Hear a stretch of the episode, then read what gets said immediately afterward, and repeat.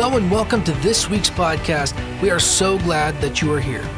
This is Josh Carlson with Hilltop Community Church, and today's message is from our new series in Acts titled Continuation.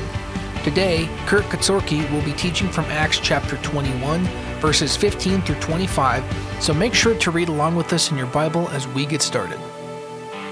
Good morning. I don't know who just let out that laugh over there, but whatever the joke was, I kind of want to know it now. Um, but uh, hey, it's good to be with you. Happy New Year 2022, believe that or not. Um, as we get into this year, I just want to share a few things with you. Uh, the first one is, if you didn't see it when you came in, Tony announced uh, Don's retirement party is coming up. There's a there's a invitation in your bulletin for that. If you're planning on coming, please fill it out and drop it in one of the offering boxes so we know how many people to prepare food for. Should be a really fun time of uh, celebrating Don, maybe making some short, short jokes, um, and a few other things. But uh, as, as Don steps away, it's not like I'm that tall. Good point. Um, jeez.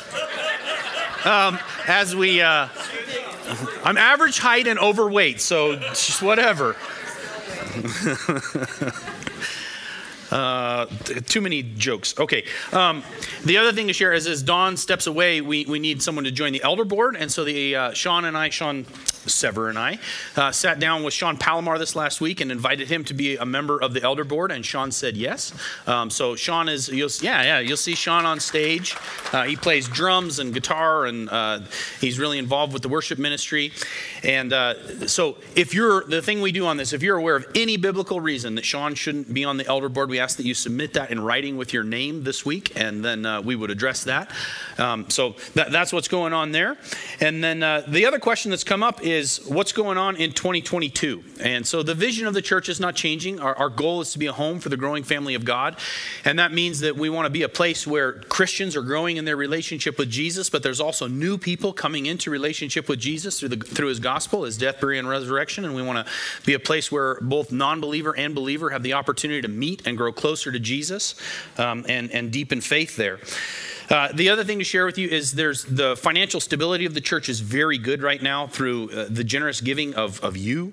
Uh, the church is well ahead of the, the, the annual need towards giving, and so we're, we're doing really well there. Uh, and then the, the building program is going on as well, and there's enough money there to do the next stage, hopefully in the spring and summer. So you should start seeing those spark, the parking lot changes happen um, in the spring and summer of 2022. So those, that's all very good stuff. Now, obviously, there's some staffing changes. Don is is retiring, and uh, we've hired Brendan Harden as the new next generation pastor. He's working with middle school students over there right now.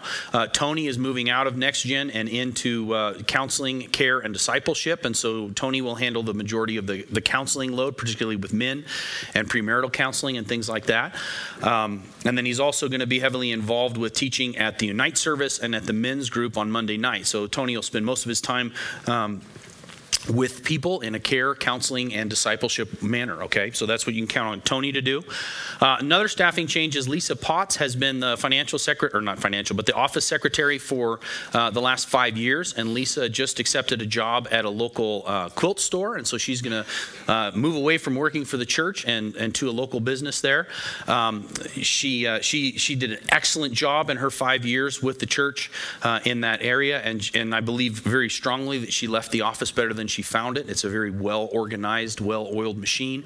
And uh, Karen Beatty is going to step into that role. Um, many of you know Karen, redhead and glasses, that uh, greets at the front door very often. And so Karen's going to step into that role, and she has all the administrative skills to do that. We feel very blessed that Lisa was here and she did what she did. Same with Don. Um, and we feel very confident that both Brendan and Tony and Karen will do well in their in their new roles. And so that's something that we're looking forward to this year.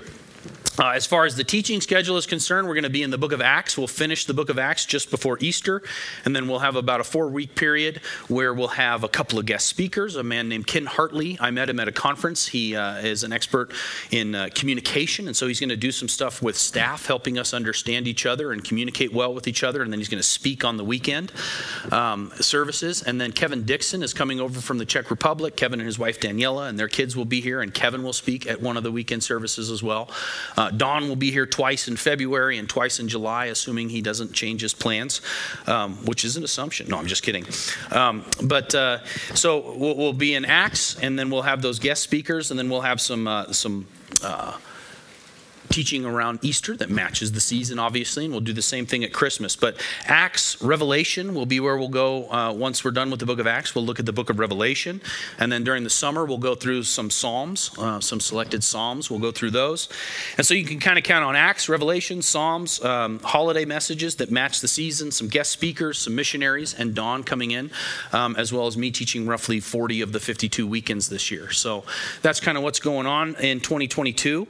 Uh, and so I think there's there's a lot to be thankful for, a lot to look forward to, and a lot to pray about as we approach this season. If you have any questions about any of that, you're certainly welcome to ask me or one of the other elders um, kind of what's going on there. If you want more details, obviously that's just the cliff notes. If you want more, you're welcome to ask. Okay. So that's that. Looking at Acts chapter 21 this morning, we're going to go through verses 15 through 25, and I've titled this message, The Old Guard of the Wrong Things. Um, and as we approach this, what we kind of want to ask is what defines biblical worship of God? So if you want to understand from, a, from the Bible, what does worshiping God really entail? Uh, that, that's what we want to look at this morning. And uh, kind of a reminder of the book of Acts, kind of what's going on here. In Acts 1 8, Jesus is resurrected. He appears to his disciples. He's getting ready to ascend to heaven, and he tells them that they are going to be his witnesses in Jerusalem, Judea, Samaria, and to the ends of the earth. then you have Pentecost and the giving of the Holy Spirit. And then in chapters 2 through 8, you have ministry in Jerusalem. And so there's, there's, it focuses on uh, ministry primarily to Jewish people in Jerusalem. And then in chapters 8 through 12, you have ministry in Judea and Samaria. This includes Paul's conversion.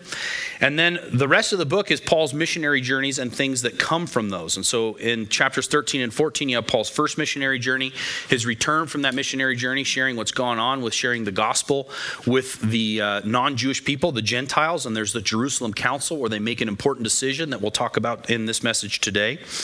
And then in Acts 16 through 18, you have Paul's second missionary journey. In Acts 18 through 21, his third missionary journey. So we finished the missionary journeys. And where we pick up today in chapter 21 is the return to Jerusalem. And then we're going to see Paul's arrest, his trials, his transfer to Rome. And then the book of Acts ends, if it were a movie, at the end of, the, at the end of it, there would just be a screen that says to be continued, dot, dot, dot. Um, and the sequel is actually the lives of Christians. Uh, so the lives of the early church fathers is the sequel. And then the lives of the Christians from there. And, and so we're probably in, uh, I don't know, the 30 or 40th generation of sequels, and we are the sequel. You and I, Christians, are the sequel to the book of Acts, and God has called us to carry this message of being God's witnesses in Jerusalem, Judea, Samaria, and to the ends of the world. That's what we're here to do. That's what God has us here to do. And so, as, a, as we look at this, a contextual reminder of the verses we're going to look at, Paul, he is determined to go to Jerusalem at this point to share a financial gift with the church there. He's been collecting a financial gift as he's gone around to the different places, and he really wants to give that gift to the church in Jerusalem. Um, he has uh, sort of set his face towards Jerusalem, despite clear warnings from the Spirit and fellow Christians that what's ahead of him is going to be very difficult. Uh, the passage just before this, a guy named Agabus uh, takes Paul's belt off and he binds himself and he tells him that the man who who owns this belt, when he goes to Jerusalem, will be bound and chained. And so Paul understands the difficulty that's ahead of him. Um, in his ministry leading to this point, Paul has been the chief evangelist of non Jewish people, the Gentiles, and this has caused dispute with traditional Jews and Jewish Christians. Uh, so, as we go into this, what you're going to see is that there's a group of people who, who they believe that the only way to worship God is the Jewish way. Um, and even if you're a follower of Jesus, the only way to worship, God, worship Jesus is the Jewish way. Um, and if that were true, we'd have to do things very different this morning. Um, but this clash, it's not going to go unresolved, and Paul returns to Jerusalem as as he returns to Jerusalem, this comes to a head. The other thing that's important is the author's intent. So, Luke, uh, the physician, wrote this, and he wrote this um, and he recorded eyewitness accounts. Most of the biblical scholars believe that uh, Luke was hired by a wealthy Christian to write both the Gospel of Luke and the book of Acts. And he was hired to do that to assist Paul in his trial before Caesar. So, most people believe that there was someone or a group of wealthy Christians that saw what was ahead of Paul and they said, Hey, Luke, you're good at this history stuff. Will you collect the eyewitness accounts both of Jesus' life and of the early church because we want these documents to be able to go to Rome when Paul's on trial before Caesar. And so Luke is commissioned to do that. Uh, both letters are addressed to a, someone named Theophilus. It's probably a pseudonym for the financial backer of Luke's writing. Theophilus means lover of God. Um, and so these historical accounts of eyewitness testimony were then presented during Paul's trial in Rome. Uh, Luke demonstrates that Paul, and this is his goal, is to demonstrate that Paul is not the antagonist in these altercations, but the Jewish leadership in Jerusalem are the guilty party. And so these documents would have been given to give background and then uh, uh, the actual events that took place around Paul's trial. And the point behind it for Luke is to show look, Paul wasn't the antagonist here. It's actually the Jewish leadership in Jerusalem that are the antagonists. And we see that time and again. History indicates that these letters were helpful in Paul's trials, but, but ultimately the justice of Rome proved faulty and Paul was executed in 67 AD. Um, but so that's kind of what's going on as we go through this. And you have Luke's intent, you have where Paul is at in his ministry. Um, and so let me pray and then we'll, we'll pick up in verse 15 of chapter 21. So, Father, as we come to your word, uh, we are thankful, first of all, that we can, that you did commission. You had someone commission Luke to write this down so that we could understand the the history of the early church and the conflicts that were going on there, and then the resolution of those conflicts. Um, it's interesting that the resolution of those conflicts still provide us with the wisdom that we need today. Um, and so I, I, pray that your wisdom that is within these passages would. Um, would challenge us. Uh, I do think there's something in this passage that will challenge each and every person here today, whether or not they want to come in line with you or live their own way. Um, and uh, I pray that that challenge would be received with an eager heart of obedience to follow you. And I pray all this in Jesus' name. Amen. So it picks up there in verse 15. It says, After this, and after this is after they're leaving a place called Caesarea. After this, we got ready and went up to Jerusalem. Some of the disciples from Caesarea went along with us and brought us to Mnason of Cyprus, an early disciple with whom we were to stay. And so they, they leave Caesarea, which is just northwest of Jerusalem on the coast, and they're headed into Jerusalem. And somewhere along the way, or in Jerusalem, they stop at uh, Mnason of Cyprus's house. Uh, in the first missionary journey, it says that he's an early disciple. The first missionary journey, one of the first places they stopped was Cyprus. Barnabas, who accompanied Paul, was from Cyprus, and so he knew people there. Um, and uh, many of the early converts outside of Jerusalem were from Cyprus, and so this is one of those people. And then it says, when they reached Jerusalem, the brothers and sisters welcomed us warmly. The following day, Paul went with us to James, and the elders, and excuse me, and all the elders were present. And so you have James, who is viewed as the leader of the Jerusalem church, uh, and the elders who are gathered with him. So uh, the leadership of the church there comes together, and they, they meet with Paul. After greeting them, and at that point of greeting them, he probably gave them the gift, the financial gift as well. He reported in detail what God had done among the Gentiles through his ministry. And so in 57 AD, that's when this is going on, Paul leaves Caesarea, travels to Jerusalem, shares his missionary journeys with the church leadership, and gives the large offering that he collected. So he meets with them and he says, Hey, uh, when we were in Athens, uh, there were a group of people, and this is how we interacted with the, the non Jewish people there. And they had this God who was the unnamed God, and I actually used that to show them that they were they, they had knowledge of, of Jesus and so on and so forth. He would have just shared the different ministries that uh, that went on in the different cities that he went to. And he gives them the financial gifts. And then in verse 20 it says, When they heard it, they glorified God and said, You see, brother, how many thousands of Jews there are who have believed, and they are zealous for the law. But they have been informed about you, that you are teaching all the Jews who are among the Gentiles to abandon Moses telling them not to circumcise their children or to live according to the customs. So he tells them the stories, and they say, Hey, that's wonderful, and they rejoice. But then there's this apprehension about Paul's reputation among believing Jews who were zealous for the Jewish law. They say, Hey, that's great that Jesus is being shared with the Gentiles, but here's the rumor that's being spread about you. The rumor that's being spread is you're not only telling Gentiles that they don't need to follow the Mosaic law, but you're telling Jews to abandon it as well. And this is not true of Paul. In fact, uh, Paul had, uh, had a very Jewish manner of uh, worshiping God himself. Uh, both in this passage and in Acts chapter 18, he goes through something called a Nazarite vow, which is in Numbers chapter 6.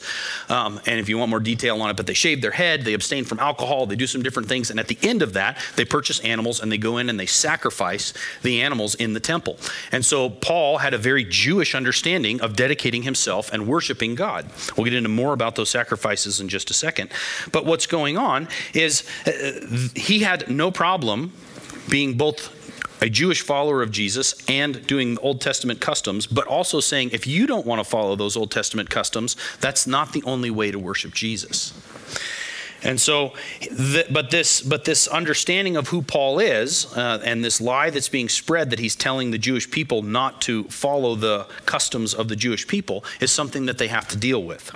And so they're wondering, what do we do? And that's where James comes in in verse 22. It says, "So what is to be done? They will certainly hear that you have come. Therefore, do what we tell you. We have four men who have made a vow." Take these men, purify yourself along with them, and pay for them to get their heads shaved. Then everyone will know that what they are what they were told about you amounts to nothing, but that you yourself are careful about observing the law. And so James has an interesting suggestion. He suggests placating the Jewish believers in Jerusalem by taking a Nazarite vow. And what's interesting, Paul agrees to do so. He also agrees to pay for the expense of four other men to do the same who evidently could not afford the cost of the sacrifices that were involved with this. And so early Jewish Christians had no issue balancing the finality of Jesus' death, burial, and resurrection with their ceremonial Jewish laws and customs. So he had no problem saying Jesus' sacrifice, he died once for all for the cost of sin. It is paid in full, it's done for, but I'm also headed down to the temple to sacrifice some animals in dedicating myself to God. And so we hear that and we go, boy, that sounds weird. Why is the sacrificial system being honored by Paul? And the answer to that is the sacrificial system never truly dealt with sin. In the Old Testament, it was a shadow of Jesus' sacrifice that was to come once and for all. And we see here in the New Testament by an observing Jew, and as we went through the book of Ezekiel, that during the millennial temple, the sacrifices will be reinstituted. And so they will actually be memorials of what Jesus had done. The Old Testament, you have something foreshadowing what Jesus has done. The New Testament, and in the millennial time, you have something that is a memorial of what Jesus did. And so for him, he had no problem doing this. The problem that arose was when there was a group of people who said, but in order for you to worship Jesus, you have to become Jewish as well.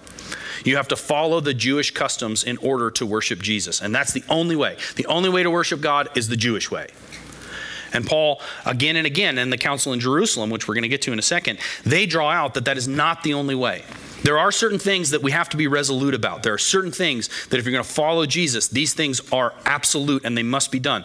But preferential stuff about worship is not the point okay and that's what this is drawing out here is that there there's not just one way to worship god so if you were to if you were to head to a, a, different church this morning, you would find that there are different manners in which people do this. Uh, if you were to go to a Lutheran church, the Lutherans have been following the same calendar since Martin Luther. Right? Uh, they have been doing the same structure for their worship for hundreds of years. They wear the traditional robes. They have different. You know, they have an altar. They have candles. Is it wrong? No, but it is the manner in which they do worship. Does it miss out on who God is? No. You could go to a Catholic church and find things that are very true and very right about worship to God. You could head down the street to a number of different churches and things are done a little bit differently, right? They don't have drums on stage. There was nobody, there was no guitar solo. Um, you know, there, there are things that are different. These are preferential things. They do not determine what's right or what's wrong. Their pastor might be wearing different clothes. The, their people might be more relaxed in their clothing. Their people might be more, uh, more traditional in their clothing. Uh, there's all sorts of things that customs and, and traditions do, but they don't determine the truth about the gospel. They're just preferential things. And that's what is being drawn out here. So, Paul, he, he goes and he does this. He, he doesn't have a problem doing that. This Nazarite vow, he, he's not, he's okay with being both Jewish and worshiping Jesus, but he's also okay in saying, I become all things to all people. When I'm with the Gentiles, I worship like a Gentile. When I'm with the Jews, I worship like a Jew. I, I don't really care about the style of worship, I just care that Jesus is worshiped.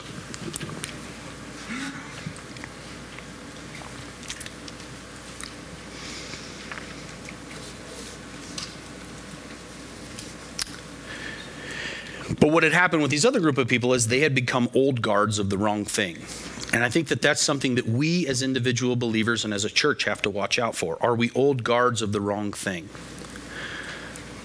Are we more worried about our worship preferences being met in the style of music or the type of clothing or the, the way that the sanctuary looks or any number of things that are just superficial? Are we more concerned about that or is our focus on Jesus? And the other thing that happens is in their incorrect mindset, what they missed out on, they missed out on the gospel moving to the next culture and the next generation That's what they missed out on. They didn't get to be a part of the gospel going to the next culture and the next generation. And so when you become an old guard of the wrong thing, that's what you miss. You miss the gospel getting to go to the next culture and the next generation. And that's the question that serious Christians ask. Not will my preferences be met, but am I a part of the gospel going to the next culture and the next generation? You'll be my witnesses in Jerusalem, Judea, Samaria, and to the ends of the earth. That's what's important to me. You'll, you'll, you'll be it from this generation to the next generation, and you're going to make sure that biblical faith gets passed to the next generation. And does the next generation think differently? Totally. We've seen that very strongly in the United States, say in the last three or four generations. Those that are being raised now think very differently than my grandparents. It is what it is. The question is is the gospel still true? You bet it is.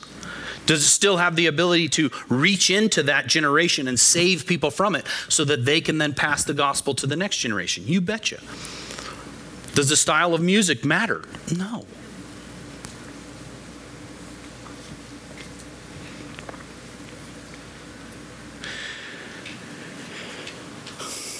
And so he goes on here in verse 25. With regard to the Gentiles who have believed, he's going to tell them now, here's the things that must you must be resolute about. With regard to the Gentiles who have believed, we have written a letter containing our decision that they should keep themselves from food sacrificed to idols, from blood, from what is strangled, and from sexual immorality. So here are the three things that have to be resolute about. The decision of the Jerusalem Council, which was in 49 AD in Acts chapter 15, is reiterated. This verse focuses on mortality, idolatry, and morality. If you like M&Ms, these are the MIMs, okay? Mortality, idolatry, and morality. The well-defined reality of Scripture is that when people worship anything other than God and the person of Jesus, they devalue the lives of others, and their sexual ethic goes out the window. So this is what we have to guard against in the church and never give into. And, and this, is, this is clear as we went through the book of Ezekiel. What they do is they, they worship idols. They start devaluing other people. They don't care for the poor. They don't care for widows. They don't care for certain people groups. Certain people are not worthy of being cared for. And so they devalue the lives of other people, and then their sexual ethic goes out the window. And this is very clear that when you worship something other than God, you devalue the lives of certain groups of people and your sexual ethic goes out the window. It happens every single time. And so these are like markers on the, they're, they're, they're the check engine light on your dashboard. When you see, I don't care about this group of people because their political views are different than mine, or I don't care about this group of people because of the color of their skin, or I'm willing to degrade this group of people because of the way that they view morality, or I'm willing to degrade this group of people because of fill in the blank. Your, the center of your worship is not Jesus. If you're willing to say that this group of people is not worthy of grace and kindness and love because of something that they do or the color of their skin or their nationality or whatever the case may be, Jesus is no longer the center of your worship. So, racism, nationalism, sexism, uh, abortion, all of these things, they demonstrate that, the, that at the center of your worship is something other than Jesus. And the same is true of sexual ethics. When you say, I'm willing to redefine biblical sexual ethics, and the Bible's very clear on this one man, one woman inside the confines of covenant marriage till death do them part. It's very clear. And what our culture says is, no, it could be any number of other things. It's really interesting. I've been watching these videos uh, that are on Mere Christianity by C.S. Lewis, and he has the same problem in 1942. Guess what? They had the same problem in in 67 AD. It's been the same problem all along. People say, Jesus is no longer the center of my worship. This group of people isn't worth being valued, and I'm going to do whatever I want sexually. It happens throughout human history. And what they are is they're indicators on the dashboard. Jesus is not the center of my worship. And so if you see these things in your own life, well, I hate this group of people. Well, I'm going to do pornography and it's not and it's no big deal. Jesus is not the center of your worship. I hate this group of people or I'm not willing to love this group of people and I'm going to redefine sexuality to be homosexuality is fine. Uh, uh, uh, sex outside of marriage is fine. So on and so forth. Those are lights on the dashboard. Jesus is not the center of your worship. And so these are the things that we must be resolute about. But worship preferences, styles, cultures, and language and heritage, they've changed in the church for 2,000 years, and they'll change again. The, those things will change again. These things are secondary and irrelevant to the God of the Bible being the center of worship, life being valued, and sexual morality. And so, what we see from this is followers of Jesus have liberty to express their love of and devotion to God in a nearly endless variety of ways so long as they adhere in these three areas. Forcing one's flavor of Christianity on others is not the goal. Rather, it is to maintain and pass biblical faith and morality to the next generation and culture. That is the aim. And so I want to dig into each of these three things a little bit more. The first one being the nature of the biblical triune God. If you're not familiar with the Nicene Creed, I'd encourage you to be so. Uh, I'm going to read it to you right now. This was something that early Christians came together and they said, What do we really believe about God? There's, there's different views where uh, there's a group of people that are saying Jesus actually wasn't God. There's a group of people that saying Jesus wasn't raised from the dead. There's a group of people saying uh, that the God of the Old Testament and the God of the New Testament are two different gods. There were all these heresies, wrong beliefs about God springing up. And so they came together, the church leadership came together and they said, This is our belief about God. This is orthodoxy. Okay? And so it says this We believe in one God, the Father Almighty, maker of heaven and earth and all things visible and invisible. And one Lord Jesus Christ, the Son of God, begotten from the Father before all ages, God from God, light from light, true God from true God, begotten, not made, of the same essence of the Father. And that was central to what was going on at the time because there were a group of people that were saying that Jesus was not divine. There were a group of people that saying he was a created being. And so what they said is he is begotten, not made, the same essence. And that word essence has the idea of the same substance right? And so uh, the early church in England, they would say, well, you've seen a, a, clover, right?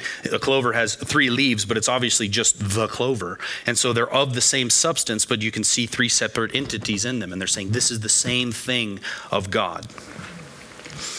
Through him, all things were made. For us and for our salvation, he came down from heaven. He became incarnate by the Holy Spirit and the Virgin Mary and was made a human. He was crucified for us under Pontius Pilate. He suffered and was buried. The third day he rose again according to the scriptures. He ascended to heaven and is seated at the right hand of the Father. And if I could add one line to the Nicene Creed, I know, who am I? Um, but I would add, after he rose from the dead according to the scriptures, he appeared to many eyewitnesses. Then he ascended to heaven and is seated at the right hand of Father of the Father. He will come again with glory to judge the living and the dead. His kingdom will never end. We believe in the Holy Spirit, the Lord and giver of life. He proceeds from the Father and the Son, and with the Father and the Son is worshiped and glorified. Though he, or excuse me, he spoke through prophets. We believe in one holy Catholic, and that word means universal. We believe in one holy, universal, and apostolic church. We believe that there is a singular church that should cover the earth, and that that singular church is apostolic in nature. It teaches the teaching of the apostles not somebody who's not an eyewitness, which is what they were dealing with at the time. Here comes these Gnostics. They're not eyewitnesses of Jesus, and they write the Gospel of Philip. Well, it's all nonsense. They weren't there. They didn't actually see Jesus. They didn't walk with Jesus. They didn't live with Jesus. But the eyewitnesses, they did. Or someone like Luke went and interviewed the eyewitnesses, and all the Gospels, the four of them, were written within a period of time where the eyewitnesses of Jesus' life, death, burial, and resurrection, ascension, and appearances were witnessed by those people. They had not passed so they could confront it. But what we don't do is we don't say, well, this guy had an angel appear to him in the forest, and there's a new revelation about Jesus that doesn't match the apostolic version. We don't go for that. We believe in one holy, universal, and apostolic church. We affirm one baptism for the forgiveness of sin. We look forward to the resurrection from the dead and to the life in the world to come. Amen. That's Orthodox Christianity and belief about who God the Father, God the Son, and God the Holy Spirit, the triune God, three in one. That's Orthodox belief. And so that's who needs to be at the center of our worship. If you replace Jesus with a Jesus of your imagination or of some new revelation that doesn't match apostolic or biblical viewpoints, it's a wrong version. Now, if we were to talk more about this mortality or blood or life, I have several statements here. The first one is that biblical Christians understand that blood is the means of remission of sin and do not take blood lightly. Life is in the blood, and it is by the blood of Jesus that we are saved. Now, this sounds like one of those lines where you're like, I don't play with blood, um, and I don't worship with blood. But to the people of Paul's time, they did. Okay? And so one of the things that they dealt with was you'd go down to the temple in Corinth, they'd sacrifice a bull, they'd collect the bull's blood, you'd eat the bull, and then you'd also pour out the blood at the altar of a false god. And so you were giving the lifeblood of an animal to this false god. You were sacrificing life to an idol. And that's where this becomes real to us. Do we sacrifice life to an idol? Do you take something other than the God of the Bible and sacrifice things near and dear and that have life? Do you give them to that idol? So, you, you, you believe, you believe that, uh, that pleasure is the highest form of humanity. And so you sacrifice uh, what you have and the life of your marriage and the life of your children so that you can experience more pleasure at the cost of, of them. Or maybe you believe that money is the most important thing. And so you hoard and collect money at the cost of sharing it and stewarding it well to bless others. And so you, you sacrifice life to that idol.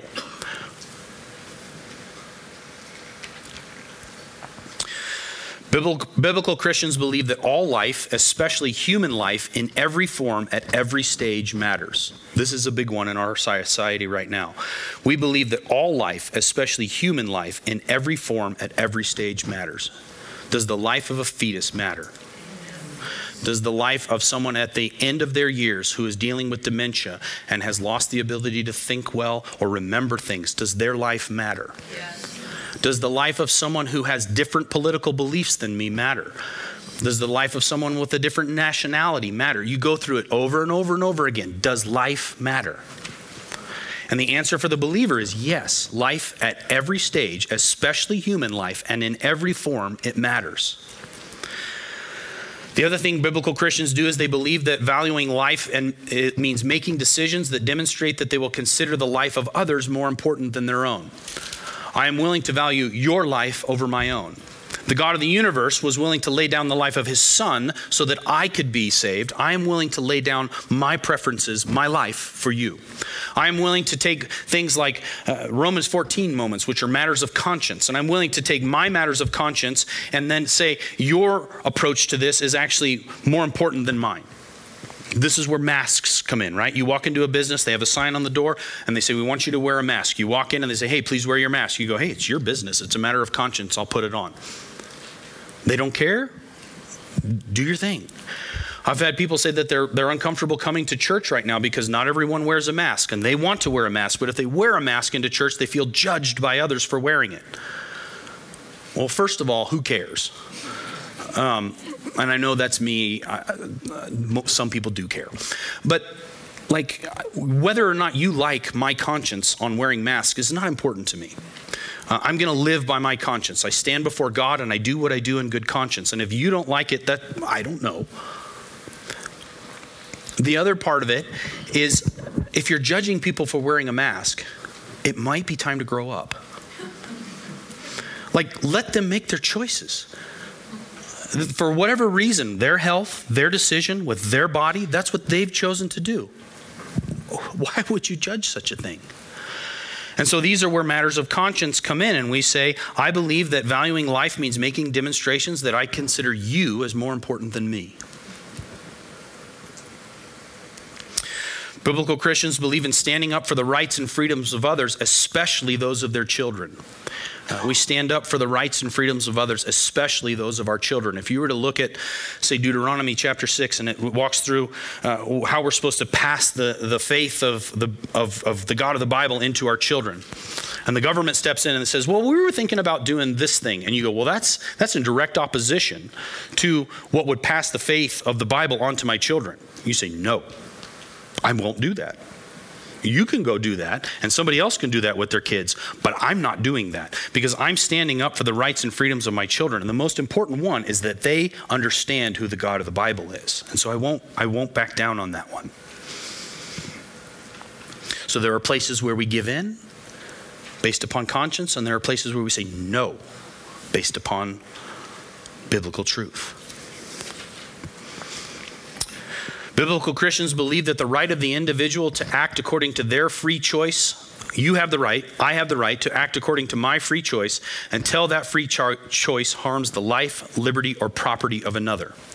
So I believe that you could do pretty much whatever you want uh, so far as uh, your life is concerned until your choice harms my life, my liberty, or my property. And this was very clear within the Old Testament law that was given to the Jews, right? The places where the law said punish that person was when somebody made a choice that took the life of someone else, took the liberty of someone else, or harmed the property of someone else. Those were the places where the law was very clear you can't do that. Okay? And so I believe that you can make what choices you want to make with your free choice until your choice harms my life, my liberty, or my property. I can do as I see fit until I harm your life, your liberty, or your property. And this was this was the law of the Old Testament. And then what happened in English common law is they understood the Bible and they took that and they instilled it in English common law. And then our Constitution and our uh, Declaration and all the things that we have in our laws were based upon both the Old Testament law and English common law. And so when you hear the founders say something like you can do, you know, pursue life, liberty, and happiness, that's that's your move until you take someone else's life, liberty, or happiness. And so we believe that you have the right to do what you want to do with your free choice until you harm the life, liberty, or property of another. And that's where government should be. Uh, biblical Christians know that this life is only a shadow or vapor compared to eternity, and with that in mind, we live this life for an eternal reward. Yes, this life is awesome. We're going to get 80, 90 something years, maybe if we're lucky. Um, and we love being here. Uh, there, there, are very few people that say, I can't wait to die. Um, we love being here because God has made this place fantastic. Um, are there situations and times where depression might get the better of someone and they say something different than that? Yeah. But God has made this life fantastic. The human relationships that we have, the world that He's created, uh, the, the time that we have to spend with each other and bless each other. We all want to be here, but we understand that it is just a shadow or a vapor compared to the eternity that awaits us. And so we live with eternity in mind. So, those are some of the ways that Christians value life. You could add to that list, certainly. When we talk about sexual morality and sexual ethics, biblical Christians live a spirit filled life, granting them power over their fleshly urges and thereby maintain a biblical sexual ethic in their life. I live by the power of the Spirit. He guides me. He overcomes my fleshly urges, and I can then maintain a biblical sexual ethic in my life. Again, that sexual ethic is one man, one woman inside the confines of covenant marriage until death do them part. Furthermore, biblical Christians train their children and fellow Christians to do the same. However, we do not expect the unregenerate to live a chaste lifestyle until they have believed in the life, death, burial, and resurrection of Jesus from the dead. Placing a biblical sexual ethic on people who do not have Jesus at the center of their worship is absolute. It won't happen you will be as frustrated as you could possibly be. In fact, if you put a biblical sexual ethic on yourself and are not trusting Jesus, you will be as frustrated as can be because you won't experience victory until the Spirit of God is guiding your decision making and overcoming the urges of your flesh so that you can live that ethic. We understand that the issue that humanity faces is not getting our ethics in order, it's getting our God in order. And once we have our God in order, our ethics follow. We value life and we live according to his plans. The other thing that biblical Christians do is they do not expect godless lawmakers to institute biblical ethics in their lawmaking, nor do they believe that the right set of laws will produce human flourishing. Only those in relationship with God through Jesus Christ will experience true human flourishing. And so, as our government gets further and further away from what it was founded on and the beliefs that were there, and the people that are in leadership, they don't acknowledge the God of the Bible. They may say they do, but then you look at the fruit and you go, that is not how people worship Jesus. And as, as, as our government gets further and further from that, I have no expectation for the people in power to say, you know what's important? Biblical sexual ethics. They won't do it. They won't do it. And so, what they, again, what they have is a God issue, not an ethics issue. The other thing that biblical Christians do is they expect to be mocked, maligned, and potentially persecuted for believing in and maintaining biblical sexual ethics. And so, what biblical sexual ethics, they, they have been and will continue to be an affront to the idol worship of the masses. Again, I told you at the beginning of this, there was something for everyone to feel uncomfortable with. But the masses have always worshiped something other than God. And as the masses have worshiped something other than the biblical God, they're willing to harm other people and live out of line with God's definition of sexuality. And so when you stand up and you say, well, you know, I keep a biblical sexual ethic. I, I, don't, I don't believe in practicing sex outside of marriage between one man and one woman until death do them part. What you can expect is you can expect to be mocked, maligned, and potentially persecuted for it. And the reason why is because you're not just saying to that individual that their morals are wrong, you're telling them that their God is wrong. They may not be able to identify that. You may not be able to identify that. But when you say, I value the life of everyone regardless, including, it doesn't matter, I value all life, and I practice a biblical sexual ethic, they may not be able to identify it. But what they heard was, I have a fundamental problem with God, and I don't want to deal with it, so get out of my life. And so that's what's going on. And the other thing you have to realize is that if you're raising your children to believe this and you send them into school and they go to university and, and they say, I, I believe in the God of the Bible, I believe that all life matters, I believe in a biblical sexual ethic, they're going to be mocked, maligned, and potentially persecuted. They're going to be drug along and say, hey, you know what? It's okay. Come on. You can do this. Everybody else is doing it. Well, of course, everybody else is doing it. Jesus isn't the center of their worship, but Jesus is the center of my worship, so I'm not playing along. And that's what we have to raise. We have to raise convicted, grown up adults that leave the house ready to say no to society and yes to Jesus.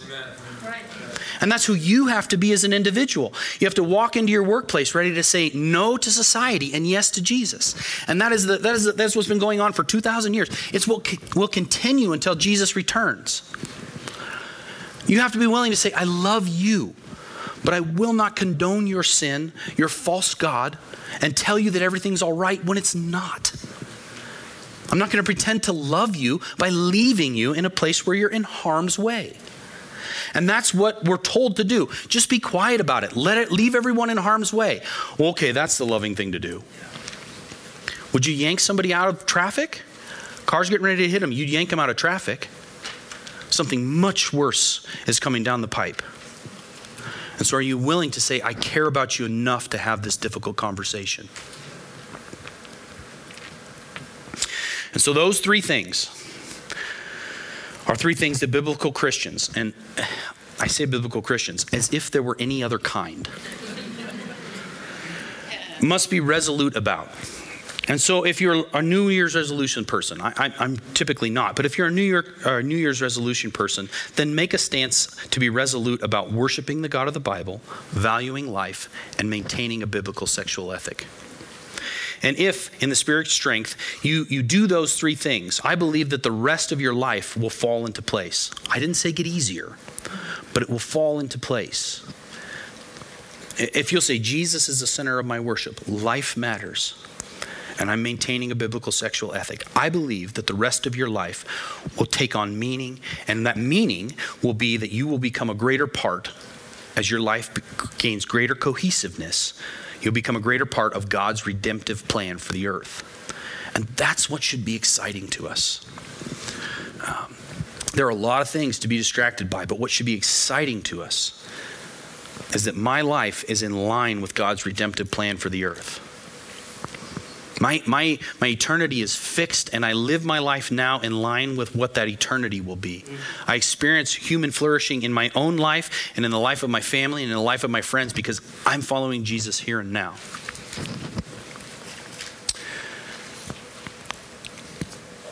And so I just told everyone that uh, go ahead and head on out of here and live in direct opposition to your culture. Um, I want you to leave and I want you to live in direct opposition to your culture. I want you to live in direct opposition to the urges of your flesh. Um, and uh, have a nice time. So this morning when I got up, right, it's like 10 degrees outside. And uh, I don't know why I didn't get in the truck, but I, I, leaned in the truck and I turned the key, and it goes, it made a whining noise, and the engine turned over like twice, and then it just stopped. It was like, not doing this. And many of you are going to do that. You're going to turn the key, you're going to hear a whining noise, and you're just going to let the engine turn off. What I had to do is I had to turn that key and I had to put my hand on the gas pedal, and then the engine would go. And what I want you to understand as a follower of Jesus is God has put a very powerful engine inside of you. He has put his own strength, his own spirit, his own self in you. And what you cannot do is let the coldness of the world turn off that engine. And so this is where our will is involved, and we say, I will. Like Paul dedicated himself with the Nazarite vow I will dedicate myself to God and I will love him first. And as I love him first, he's going to cause me to value the life of others, live in an ethical way, not just with my sexuality, but almost everything. Everything. He's going to do it with everything. Little by little, bit by bit. And so that's why we live as Christians, to be those people. Let me pray. Father, we do thank you uh, this morning that we have the opportunity to come together and worship you. Uh, we thank you that the style of worship is not that important, just that you're the center of it, that your son Jesus, who you sent uh, to be among us and to die for the remission of our sins, um, he is the center of our worship, the resurrected from the dead, the one who defeated sin and death. Your son Jesus is the center of our worship, and we thank you that you've given him to us. Uh, we thank you that you went a step further and you, you, you had eyewitnesses write down the account of what your son did and then uh, you share this this mission, this co-mission that we would be lived living, that we would be filled and living by the power of the Spirit to bless others as we worship and glorify you. Give us the courage, the strength, the resolute mindset to live with you at the center of our lives valuing the life of others, and caring about our sexual ethic, passing it on to the next generation, not allowing superficial things to get in the way of biblical truth moving to the next generation or the next culture, but that we would guard what matters. And I pray this in Jesus' name. Amen.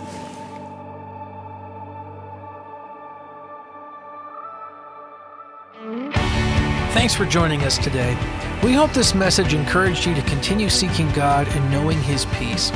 If you would like prayer support, you can text us or call us at 775 984 8787. Next week, we're going to continue in Acts chapter 21, where we will be discussing God's hatred for sin and undying love for you and I. The dream is that Hilltop is a home for the growing family of God, and we are so glad that you are a part of the family.